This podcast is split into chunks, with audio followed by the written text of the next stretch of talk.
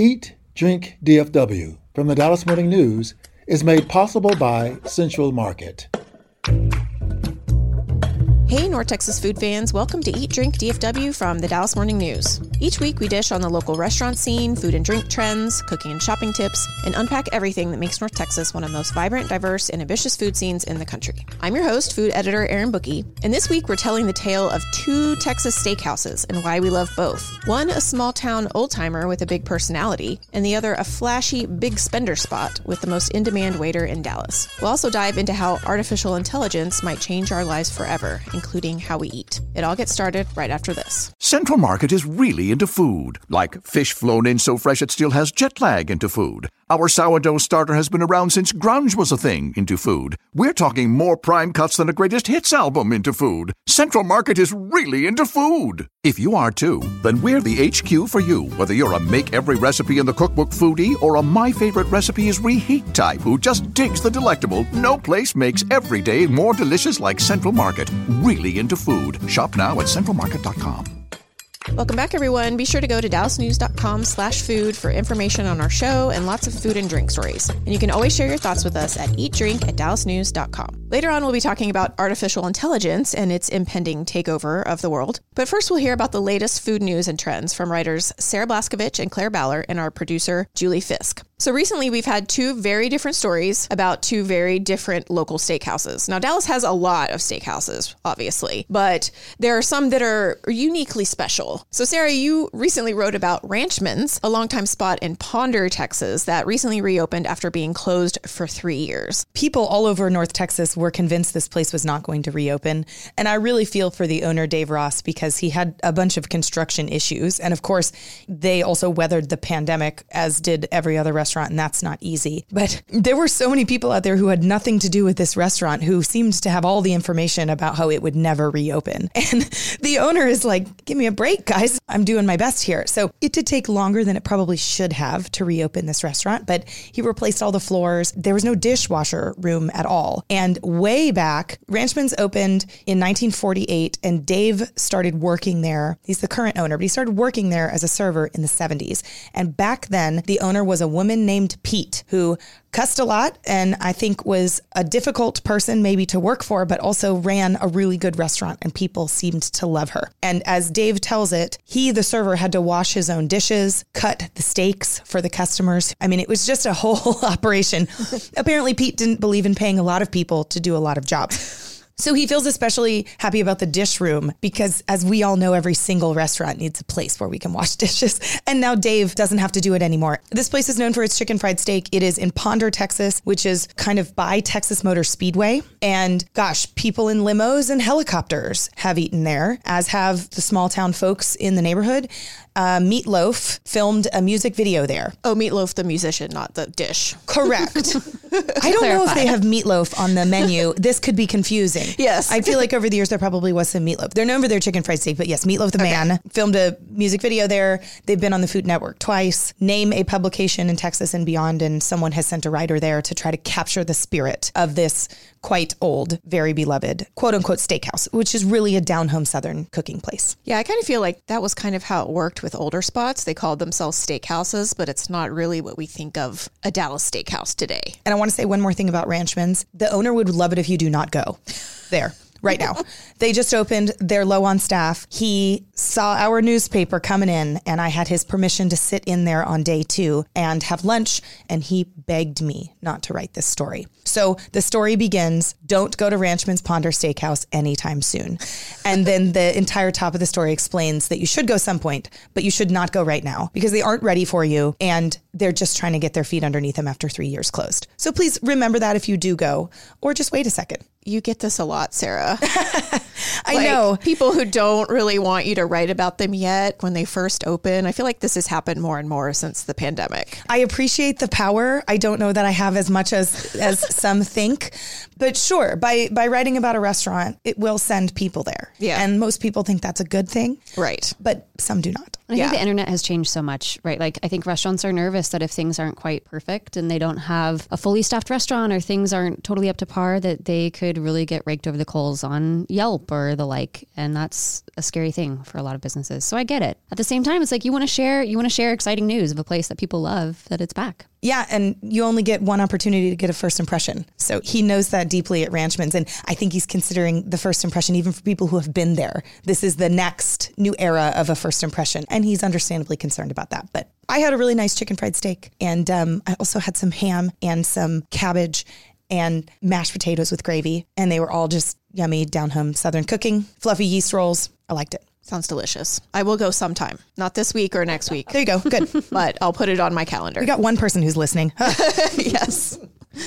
And so, Claire, you recently spent a lot of time at one of Dallas's higher end, fancy, flashy steakhouses called Nick and Sam's. And you spent a lot of time with a server there who is, by all reports, probably the most in demand waiter in Dallas. Yeah, so I just wrote a profile of a guy named Benny who's been there at Nick and Sam's for just about as long as the restaurant has been 20 some years, 23 years. Uh, and that's a pretty rare tenure in the industry. So he caught my attention because, from what I heard, really has changed the game at this restaurant. So he has a fiercely loyal and dedicated customer base that requests tables with him and him only. So much so that the restaurant cannot keep up with that demand for him. So I wanted to know like what makes this guy so good at his job. And the answer is really that while he has the nuts and bolts of fine dining service down to a science, he's a relationship builder with a meticulous eye for detail. He has people's drinks orders memorized. He knows their steak preferences. He knows when their kids graduated. I mean, he knows everything about the people who dine with him. And he gives his personal cell phone number out for people to contact him directly for reservations. Do you think that when he remembers people's preferences, it's because he has an excellent memory or because he has a binder full of notes? Both. Mm. He takes very diligent notes on diners and eventually has them memorized. And, you know, it kind of depends on how long people have been dining with him. One evening that I was there, there was a table, a family who lives in Houston, and they have been dining at that restaurant with him specifically for 18 years. And there was another table, they've been there and now are regulars. They've been dining with Benny for three or four years. I think he probably knows just as much about both of those tables at this point. Uh, and I also saw him working with diners who he's never met before. And the thing that's really amazing is that you wouldn't know. He treats them all the same. And I think that's what has made him in such high demand. But anyone who's anyone who dines at Nick and Sam's, if it's a high profile person dining there, they're usually going to be seated with Benny.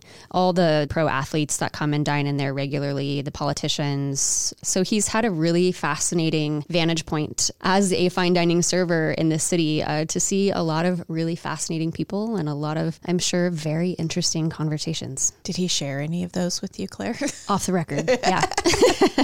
Yeah, does he? He doesn't really serve and tell. No, no. I wish, you know, it would be fun if he did, but, uh, you know, he's just professional the whole way through. And uh, he takes what he does very seriously and he makes a lot of money doing it. Tell us more about that. Yeah, so that's another thing he won't really talk about. And I get it, you know, I mean, that's kind of a weird thing to, to put out there, especially when you make your money off of tips. You know, it's, it's a weird dynamic. But I think it's safe to say that he's probably the highest paid server there at that restaurant. And my guess is one of the highest, if not the highest in the city. You're working with tables that are spending thousands of dollars on a meal. There are steaks there at this restaurant that you can drop close to $800 on for one steak. It adds up quickly. And there are a lot of people who dine there that spend without worrying about how much they're spending. So he has made a full blown lucrative career off of it. More than all of us combined, Oh, yeah. probably. Yeah, yeah, yeah. like, you know, I had a moment where I was like, do I quit my job and go work at Nick and Sam's? But you know what the reality is? It is not easy. It is a place where you have to do very rigorous training before you can ever take an order. I mean, once the tables start filling up every night, it is go time and you do not stop until the last person is out of that building. And it is hard, hard work mentally and physically.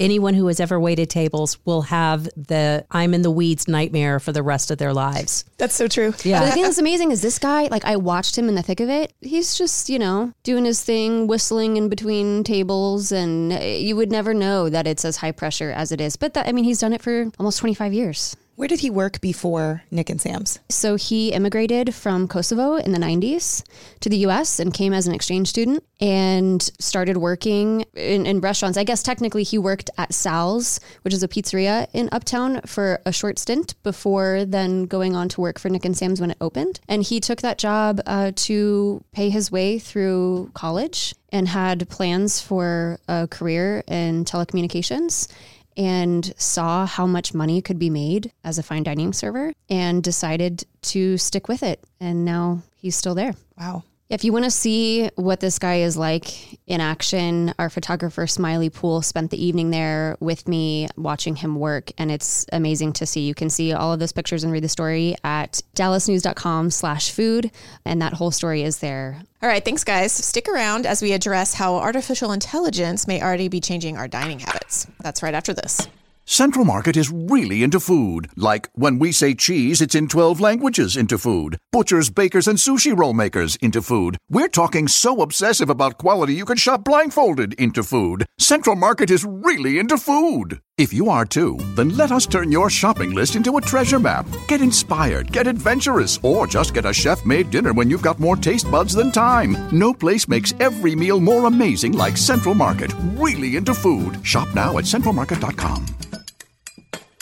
Welcome back, everyone. So, one of the buzziest things we're hearing right now is artificial intelligence and a newish chatbot and text generator called ChatGPT. I think everyone's kind of worried about their jobs actually right now being replaced by this technology. I know I sure am. Yep. Um, you can ask this thing to write a convincing cover letter, not that I have, a poem, and yes, even give out restaurant recommendations. Bum, bum, bum.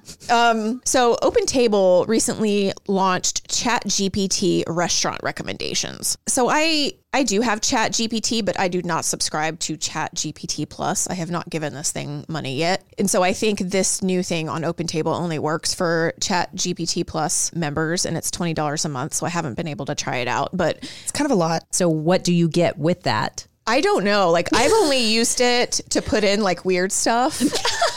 Um, I feel like we are. We just need to preface this by saying we are completely unqualified. Yeah, we're to not talk about ChatGPT. if if you need a real deep dive into AI and ChatGPT, the New York Times has a really good total section on it. Where you also, can, if you thought you got a deep dive into AI on the Eat Drink DFW podcast, you're wrong. Good point. Yeah, exactly. you basically ask it questions or put in some parameters, and it will spit stuff out. I worry for the juniors in high school who are given a topic to write a book report on the studious kids like me just like spent an evening learning about that Civil War battlefield. And the kids today who don't care are just going to ask Chat GPT to write that essay for them. And that hurts my little writer's heart. It's yes. Kind of terrifying. It is very terrifying. Did you read? I think it was a New York Times story, a writer who chatted with ChatGPT when it oh. initially rolled out. And over the course of many conversations, it basically was like trying to convince him to leave his wife. It learns things as it goes and it can have like really compelling arguments and conversations. And it's interesting when you start applying that to the restaurant landscape on Twitter recently, a local foodie, Jamil Bada, he recently shared the results that he got when he asked the chatbot what the best restaurants in Dallas are. So, first on the list uh, is Uchi and Pappas Bros Steakhouse, Tei-An, Town Hearth, Abacus, uh, the French Room, Lucia, the Mansion Restaurant, Sachet, and Bullion. What's interesting is that several of these do not exist anymore. First of all, but they're all really good. Like that's still pretty. It's a solid list. It's interesting to see what it gathers. I mean, because it's pulling this information from all corners and pockets of the internet to generate these answers. So it gives you kind of a good read of of what restaurants people are liking and rating highly. Yeah, I feel less threatened by Chat GPT because I think tools like this are cool. You can just say, What's the best Vietnamese restaurant in Dallas? And it will give you some of those answers.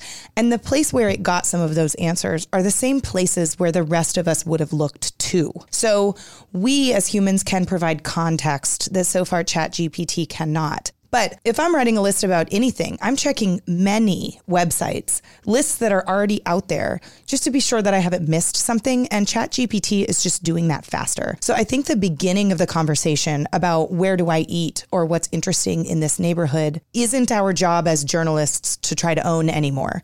That's not been our job since Yelp showed up. So our job is to provide context and to know things before they open, to share news about restaurants. And maybe ChatGPT will do that someday and I will feel sad about that. But right now, I just think it's a very smart, cool way to start someplace. And Jamil's list from ChatGPT, there were a couple people in there who were like, ugh, thank God this is not what we're living on. That wasn't my reaction to this list at all. Of these 10 restaurants, I like a lot of them a lot. And there are a couple real good restaurants on this list that just aren't there anymore. ChatGPT should be smarter than that. And he, she, they will be smarter than that someday. But I was like, oh, that, that's a fun starting point. Thank you, Sarah. I feel much better. Don't worry, Erin. You're still doing a great job. Well, here's the thing when you're looking at online reviews for restaurants, you are vetting the information through a certain lens, right? Saying, like, oh, well, you can kind of spot a fake review when you see one, right? Like, is it smart enough to do that? I don't know. I think it can be used as a tool, but probably not a end all be all. And it's fine until it talks your husband into leaving you and then taking it to Abacus for dinner, apparently. Well, and then it's going to show up and realize that Abacus closed. Gosh darn it, I need my wife back. And as far as we know, ChatGPT does not have a mouth and it cannot eat at this point. Yet. exactly. I don't know. Have you guys seen Westworld? It's about to get weird. Oh, God. Yes. And that's all the time we have for Eat Drink DFW this week. Thank you all for joining, and I hope we've made you hungry for more. We also want to hear from you, so share your food thoughts, favorite restaurants, or tasty recipes with us at eatdrink at dallasnews.com. The show is produced by Julie Fisk. To stay up to date on every episode of this show and hear more from our newsroom, just follow the Dallas Morning News wherever you get your podcasts. And if you like what you hear, please rate the show and give us a good review. Find links to everything we do at dallasnews.com slash listen. You'll also find a special membership offer there just for listeners. For the news, I'm Erin Booke. Thanks for listening, and we'll see you next week. Eat, Drink, DFW from the Dallas Morning News is made possible by Central Market.